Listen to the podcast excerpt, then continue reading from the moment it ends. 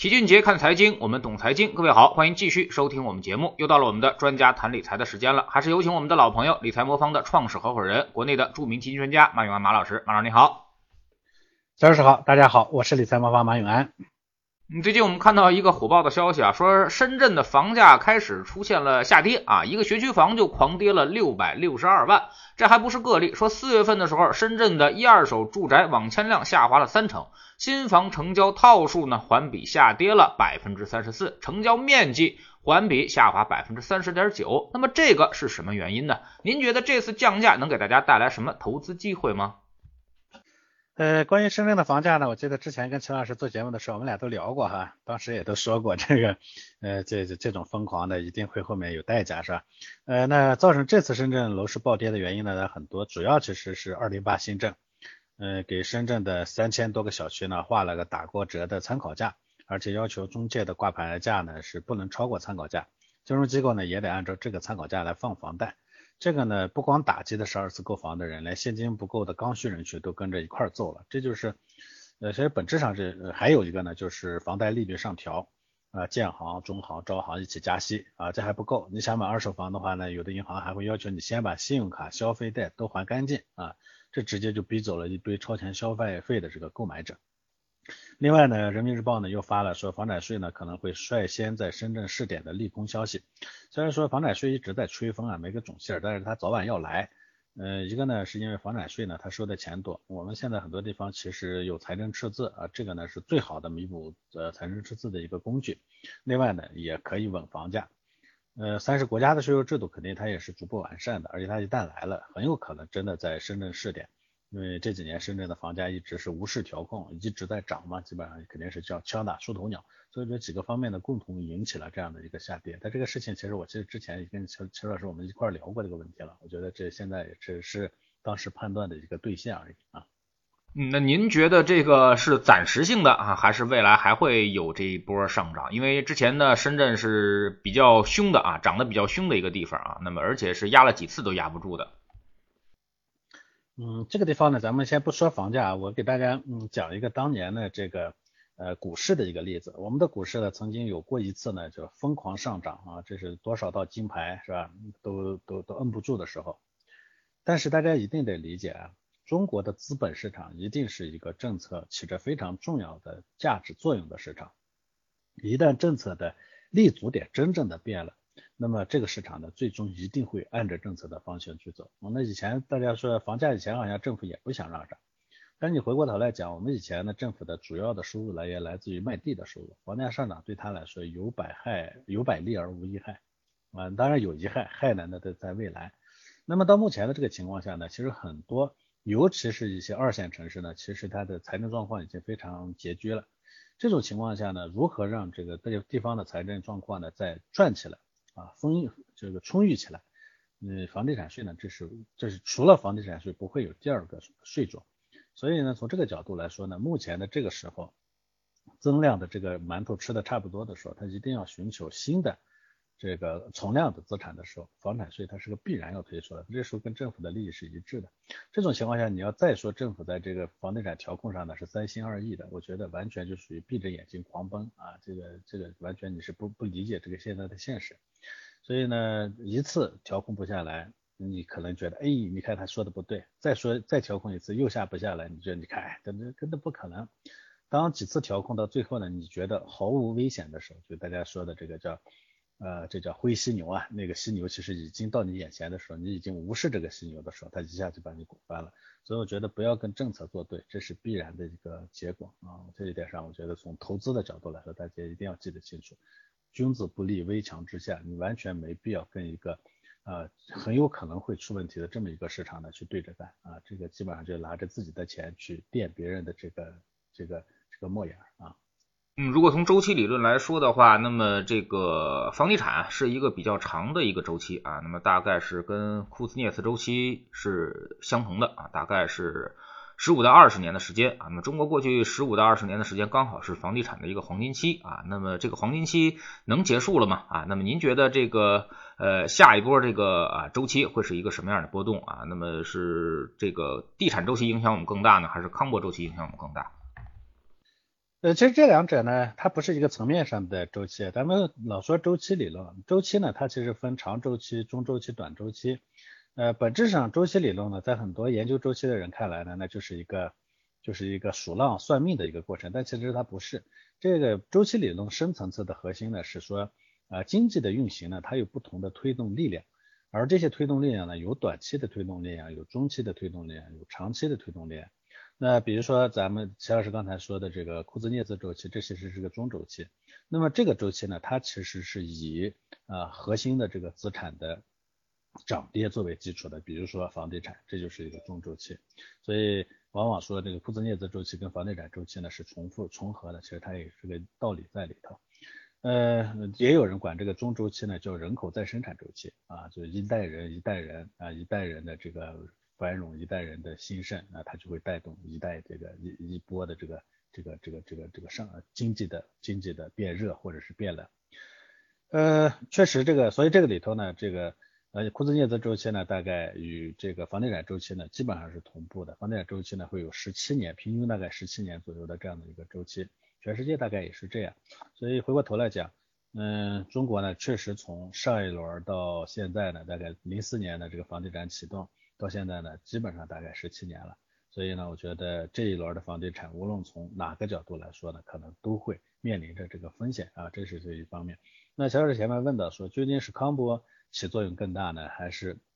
库兹涅兹呃周期起作用更大？是或者说是更短的，像呃叫我们叫朱格拉周期啊，类似于这样的，还有一些像库存周期，库存周期大概就就就就就就几年，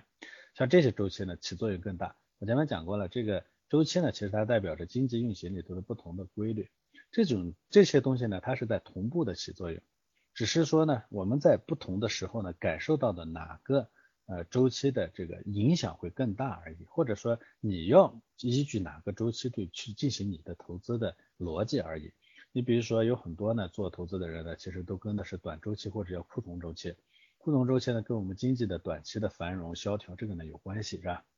嗯，因为库存呢代表着企业开始生产，企业生产了很多，企业把东西卖出去了啊，然后呢，企业现在卖的差不多了，企业呢又开始呃增库存了，其实它代表着短期的这个经济的繁荣与衰落，对吧？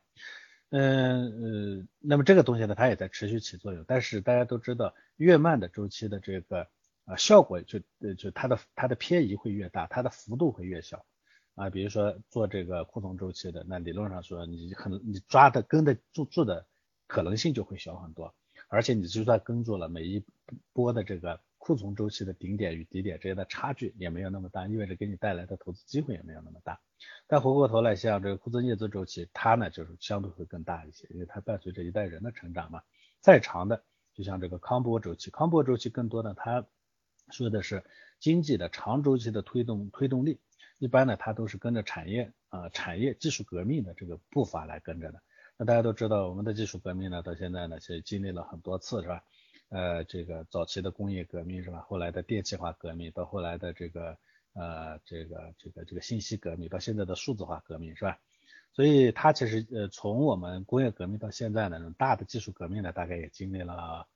呃，现在是第五个周期，就是说的工业工业革命，是吧？呃，铁路啊等等这样的一些技术的革新，代表了第二次的这个革命，第三次的钢铁电力革命，第四次呢是这个这个这个这个信息业的革命。那么这些革命呢，目前呢是进入了第五个阶段，是吧？这个呢是叫康波周期。那康波周期的时间更长，啊，几十年啊，六六六五六十年，六七十年。而康波周期呢，它给我们带来的这个波动，每一次康波周期带来的机会会更大。所以大家会看到。世界上最大的富豪，往往都是跟着每一个康波周期的兴盛啊、成长或者衰落的。比如说，我们拿美国人来说，以前呢是是这个钢铁大王是吧？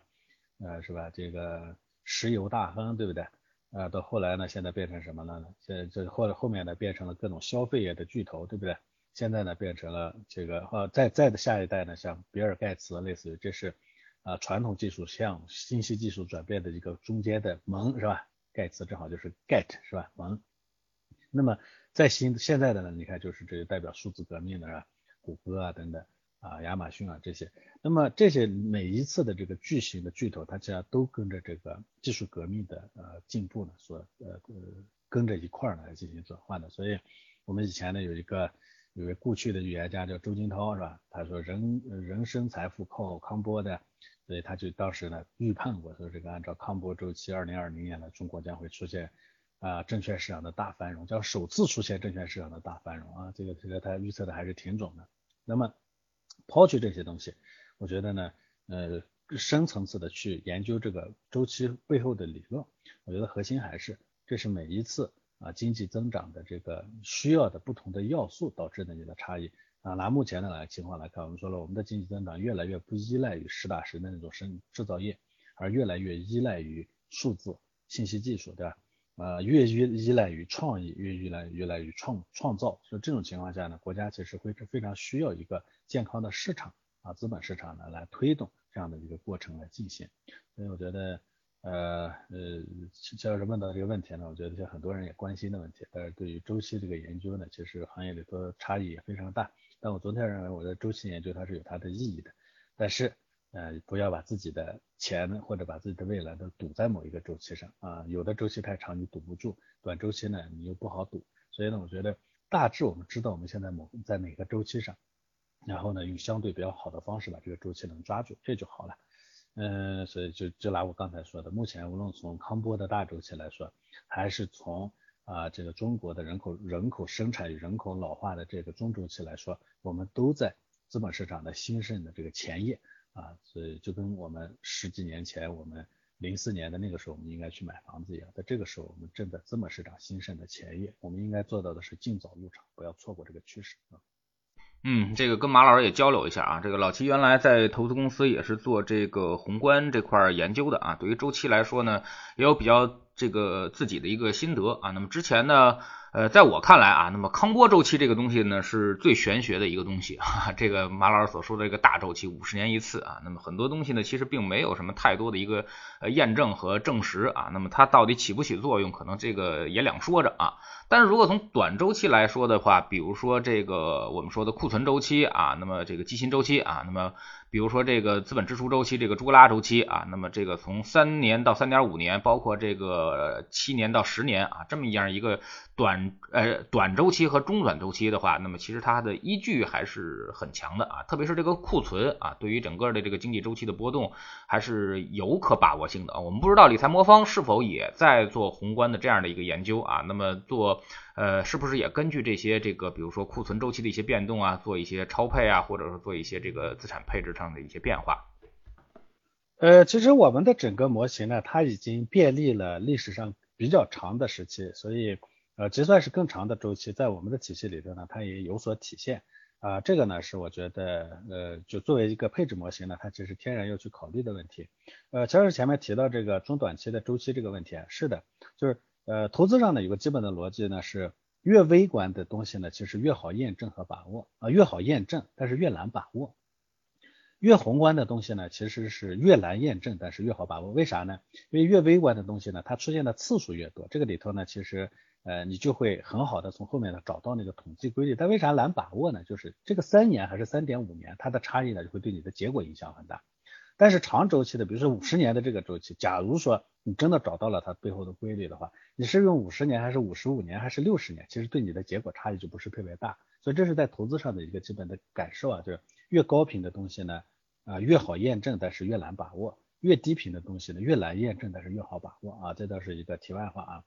呃，回过头来还是接着说齐老师前面说到的这个长周期的问题。其实做资产配置呢，它是一定要考虑市场环境的这个变动的。但这个变动呢，就是你究竟去把握多长的这个周期？比如说像齐老师前面提到的这个呃库存周期，这个东西呢，在我们的资产配置里头，因为我们已经便利了很多个库存周期了，所以我们的配置模型呢，自然就会把这个呢已经考虑在里头了。而更长的周期，因为它的次数太少，所以这种呢，我们一般呢会有主呃主观的这个宏观研究去进行把握。你比如说，我们现在认为呢，大部分的资产呢，其实我们所能依据的数据和环境呢，都是从八十年代到现在的。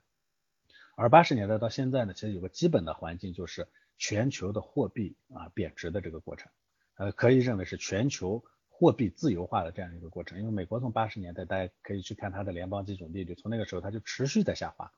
啊，那就代表着它的这个货币呢，因为它自打脱离了这个布雷登森林体系以后，是吧，它就放飞自我了，所以它整个过程呢，其实是在逐步的啊这个利率的在逐步的下滑，那么面另一边呢，其实意思就是它的这个货币的价值在持续的贬值的这个过程，或者我们一直说的说美元的超长周期的这个宽松的过程，这一点上呢，你很难用数据去说，如果这个情况发生逆转了，你应该怎么办？这没有数据可以给你证明，所以这种那我们就会去做呃历史研究，我们会去做这个主观研究，我们会去判断说，如果这种情况逆转了，这种超长周期的三十年。啊，左右的这种超长周期的这个情况逆转了，有可能会发生什么？我们应该换一个什么样的模型来来来来来接着去接着去去去配置？但这种情况暂时没有发生，但我们会有考虑啊。所以我认为一个负责任的理财机构，它一定要啊把所有可能会发生的东西都要考虑在内。他不一定会按照那个情况去操作，但是他要知道那种情况发生的时候应该怎么办啊。这个我觉得是必须的。嗯，那么其实呢，很多我们说资产配置上的这个百分之八十到百分之九十的问题啊，都能通过股债的配比来解决啊。其实很多现在资产配置的多元化配置，或者说是全天候配置，可能更多是为了防范七十年代那次大通胀啊。那么您觉得这个七十年代那次大通胀还会不会再来啊？那么我们是不是要过多的配置这些啊商品啊，或者是这个黄金啊，包括土地、房产之类的东西？呃，我觉得倒也不完全是为了防备七十年代的那次大通胀。这个其实现在的大部分资产配置模型呢，依据的数据呢，大概都是八十年代末九十年代以后的这个数据。呃，所以说多元资产配置呢，您说的对，其实股债呢能解决大部分的问题。那前提是说股债的这个比例和结构呢要调整的比较好。如果股债相对比较稳定的话，其实它能能应对的事情呢就没有那么多了。呃，而呃多多元资产配置呢，就可以在相对比较小的调整的情况下，应对更多的这个这个环境，所以这是一个基本的概念。从结果上来看呢，仅仅配股债和呃多元资产配置呢，在过过去的这些年里头的跑的结果呢，其实差不多，效果上呢其实差不多，但是呢，稳定性上还是多元资产会更好一些。那我回过头来回答齐老师说的这个问题，七十年代的那一次，呃市场环境呢，它其实是两个，一边呢其实它是。呃，这个通货膨胀，恶性的通货膨胀，就大家都有印有知道的那个，就当时的这个石油危机。那么另一边呢，其实还有个很严重的问题，就是当时的美元的货币地位的这个崩溃。因为那个时候呢，布雷登森林体系破灭了，然后新的体系又没有建立起来。当时呢，其实全球的这个货币就没有锚了，就没有这个对对标的对象。你可以认为，唯一的全球货币开始出现混乱了。这样的话呢，就导致当时的这个资本市场呢是极其极其极其危险的，所以导致了一段时间里头的这个商品的价格的暴涨啊，各种股票市场的这个巨大的波动等等。呃，这种情况呢，我说了，它有可能会发生。我们做理财的人永远不能赌说这种情况不发生，因为对于家庭来说，呃，你你作为普通个人来说，你可以不用去考虑，但是作为替你来管理钱的人来说，如果不考虑到那种情况的发生，我们知道。理财上失败往往都失败在这种小概率事件上。我可以赌说未来我们十年二十年不发生这种情况，但是假如要发生的话，所有的人有可能都会万劫不复，你的财产可能会一夜被清零。如果会发生这样的情况的话，我们家庭是不是能承担得了？如果发承担不了，你就必须得去考虑那种情况。所以，我们理财官方其实把配置呢是分成两层的，那两层，一层呢是说。我们先会去判制，呃预先会去针对不同的市场环境做切分，说历史上呢有几种几种环境，比如说八十年代之前是一种环境，八十年代以后是一种环境，那之前的环境呢是货币混乱的环境，之后呢是货币稳定加持续贬值的这样的一个环境，目前是在什么环境里头？是在后面的一个环境里头，那我们就会根据后面的环境来做配置，啊做最优配置，但是我们永远保留有对前一种情况的一个警惕，我们有预案。假如要发生，我不能让我的客户在那个时候呢是完全风雨飘摇的说，那就是你的命，你该死你就死。那我觉得这样这样是不行的。所以我们的配置模型里头是有这么一个考虑的要素在里头，而且我的研究团队在这上面花了很多的精力。虽然这种研究啊，很多时候完全看不到效果，为啥呢？很可能未来十年二十年里头这种情况还是不会发生，那你的研究就没有产生任何的价值。但是我一直讲，我们理财魔方是做。底线配置的，我们是要做有底线的、有底线的理财的。这这叫什么？这就叫底线。我做的东西可以不发生，但是我不能说我不为它预做准备啊，这是两层的概念啊。嗯，那么其实现在很多人也说自己在做配置啊，但是他们的在配置之上呢，其实就是买了一堆的基金啊。那么呃，没有任何的这个搭配和这个相关性的一些关系啊，甚至很多人都买同一行业的基金就买了好几只啊，买沪深三百的指指数基金就买了好几只啊，呃，这种情况是非常常见的啊。那么，呃，理财魔方这个肯定是不是不会按照这个方式来来做投资的？马老师需要纠正一下啊，现在这些投资者的这么一个胡乱配置的这么一个情况。哎，是的，是的，就是这两年呢，我觉得有个好的现象呢，是配置观念渐入人心。大家都知道，不能去赌一个，不能去赌一个股票，不能去听消息来炒股，也不能去买一只基金，得多买几个。这个呢，我觉得是进步的、健康的一方面。但另一方面呢，确实也有很多人呢，在配置这个思路上呢，他会说，哎，那多买几个就是配置，那不是。我们一直讲，配置的基本核心就是不要把鸡蛋放在一个篮子里头。但是呢，如果你把这个这个呃。你你是买了几个一同同一样的一个风格，同样一个市场的这种资产的话，你是没放在一个篮子里头。可是呢，你把这篮子都放在一个扁担上了，那篮子呢倒是没问题，那扁担掉下来了，那篮子哪哪个篮子里头鸡蛋都会坏。所以呢，我们一直讲什么叫有效的资产配置？有效的资产配置它应该包括两边，第一呢是多元资产，就资产必须得是多元的。什么叫多元？不是说你把所有能见到的资产都配都拿来叫多元。是说呢，互补的资产，这个叫多元。什么叫互补的资产？我们在这个里头呢，有一个专门的词，它叫相关性，就是资产之间的相关性一定得足够低，这才叫互补的资产，这叫多元资产啊。你比如说股和债，它就是个多元资产啊。股票上涨的时候呢，债券表现一般，经常一般；但是呢，股票下跌的时候，债券表现经常不错，是吧？这是一个这个这个这个多元资产。那同样，黄金跟所有的啊，货币计价的资产呢，很多货币计价的，比如说股票和债券，它也有经常会有个负相关的关系。哎，就是当这个股票和债券都不太好，整个宏观经济环境比较混乱的时候，哎，黄金的表现会好一些。这叫第一层。第二层呢，我们一定我们说一定要跨市场，其实这叫跨资产，或者呢要叫跨市场。为啥要跨市场？同样的资产，同只要在同一个市场上，它就免不了受这一个市场同呃呃共同的因素的影响。你比如说股债，是吧？这个房子啊，这各种东西呢，你都配了一点，是相关性平时比较低。可是这个国家出现动乱怎么办呢？那它的所有资产都归零了，对不对？这个时候就一定得跨跨市跨市场。那比如说同样是股票，我买美股，我买 A 股，我买港股，这市场呢它是割裂的。哎，那么意味着说，如果单一的市场出问题了，比如说美国呢出现了非常大的这个货币的这个混乱，是吧？哎，这个它的这个疫情又没有控制住，它出现问题了，那我们中国控制好了呀，对不对？所以这个呢，它就会给你带来很大的优势。那么这个呢，是我认为有效的资产配置的一个核心。当然，所有配置的基基础是说你的目标是什么，一定得理好你配置的目标。资产配置的目标永远不是为挣更最多的钱，一定要理理解到这一点。那大家会说，那我我还为什么资产配置？我不能挣最多的钱？我们说啊，这个市场上挣多少钱，你是有定数的，你是有你的命在的。什么叫你的命？每个人呢能担多大的风险那是确定的，所以呢资产配置的前提就一定要把目标定好，你要先把你的这个究竟能担多大的风险这个线要把它控制住，控制住了以后，在这个上面你能挣多少钱，那才是你有命拿走的钱。反过来说呢，如果说嗯这个如果说你想着说我就是这个市场去赌一把，那你就别做资产配置，资产配置不是让你能一一夜暴富，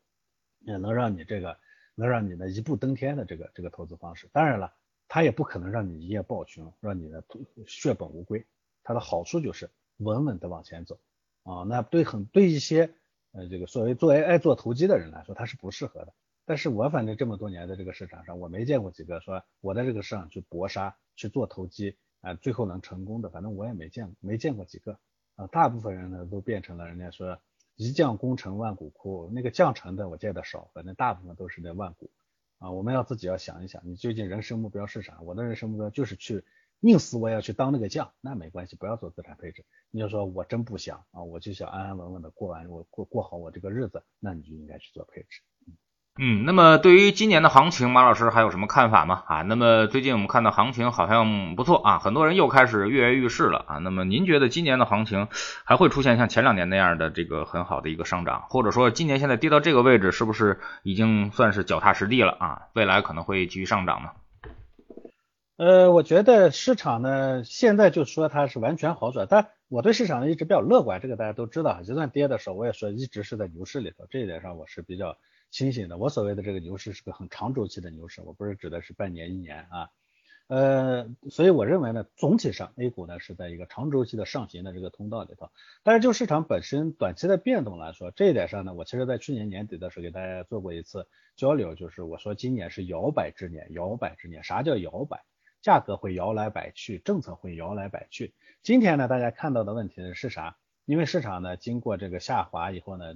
估值低了，而大家原来一直预期的就年初呢海来海去的从紧的货币政策压根儿就没实现。到目前为止，我们看到的货币环境呢，总体上还是宽松的，而且呢，我们可以看到的是，一段时间里头可能还是比较宽松的啊，这个收紧的货币政策又没有实现。那么企业的利润呢，其实经过前期的各种冲击以后呢，企业利润也在逐步回升。这个时候呢，三者夯齐了，所以呢，价格呢会就会会有上升。但是摇摆之年，摇摆之年，摇摆之年的意思就是。今你今年不要再想着是一九年、二零年那种说动荡一下以后一根线再拉上去，没有那样的机会。就算未来的机会来，它也是结构性的、阶段性的，所以一定得把握好。如果你非得要在这个里头去单做 A 股的话，好好的把握节奏。如果你把握不好节奏的话，那就好好做好配置。机会永远给有配置的人，但机会只给那一只给那一小部分做节奏的人啊，这一点上大家一定要理解啊。嗯，那么现在咱们理财魔方各类资产是怎么配置的？大概的比例是什么样的？呃，我们现在呢，风险等级十中呢，A 股是将近百分之五十，百分之四十九点多，然后呢，美股百分之十三啊，港股呢大概有百分之十左右，黄金呢现在只有百分之七啊，剩余的呢有一点点债券，所以我们的整个配置结构呢，就就也体现了我说我非常看好 A 股，我们的模型也非常看好 A 股，但我们也配了一部分的这个美股和港股，为啥呢？就还是这个跨市场。啊，啊这个跨品种的这个配置的原因。啊，同时我们也配了一点黄金啊，黄金呢，其实在最近的这个压舱石的效果呢，就起对冲的效果就起得非常明显，所以怎么说呢？我们的整个配置呢，永远是均衡基础上的适当的偏配，像现在呢，这个 A 股的配重百分之四十多呢，已经非常偏配了，所以我个人觉得这种结果是比较好的，嗯。嗯，非常感谢马老师今天做客我们节目啊，也是跟我们讲了这个呃投资市场关于配置的一个重要性啊。其实呃配置长期做下来啊，其实一点也不慢啊，因为我们说呢，就是股票市场啊常年会拿到一个百分之十左右的一个收益，而债券市场呢基本上也能达到百分之五左右啊。那么呃，那么二者相加呢，就基本上算一个平均数嘛，基本上就是百分之七到八了啊。如果你再通过这个仓位的一些平衡啊，再平衡再去呃实现这个高买低卖的这么一个基础性的一个操作啊，那么客观性的基础性的操作，那么其实呢，资产配置的方案应该能够大致啊，那么跟这个股票市场的收益是相等的，也就是说能达到一个百分之。呃，九到十啊，或者百分之八到十的这么一个收益是没有什么太大的问题的，而它的风险呢，相当于市场来说的话，会降低一半啊，会降低一半。也就是说，市场跌百分之五十下去，那它可能只跌了百分之二十啊，所以说更有利于我们的心态稳定，也更有利于我们这个来做这个呃高买低卖的这么一个平衡式的一个在操作啊，那么增厚我们的业绩。所以说，如果你之前啊，那么通过自己炒股的方式没有赚到过钱啊，那么不妨通过一下资产配置的方案啊，你调整一下试试啊，那么也许这个方案呢会更适合你。非常感谢马老师，再见。好的，再见。